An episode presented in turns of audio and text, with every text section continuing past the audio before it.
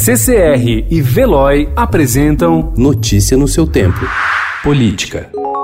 Acabou a época da patifaria. É agora o povo no poder. Mais que o direito, vocês têm a obrigação de lutar pelo país de vocês.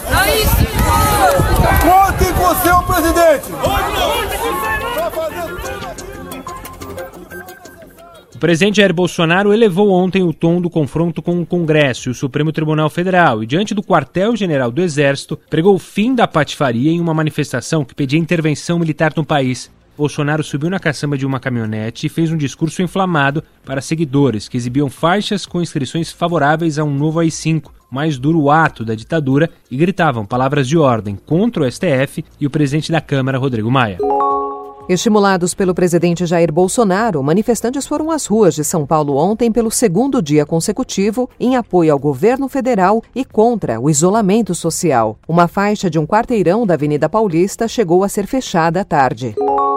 Ministros do Supremo Tribunal Federal repudiaram o ato que pediu intervenção militar, fechamento do Congresso e deposição de governadores, do qual o presidente Jair Bolsonaro participou ontem. Políticos classificaram a atitude do presidente como incentivo à desobediência e escalada antidemocrática.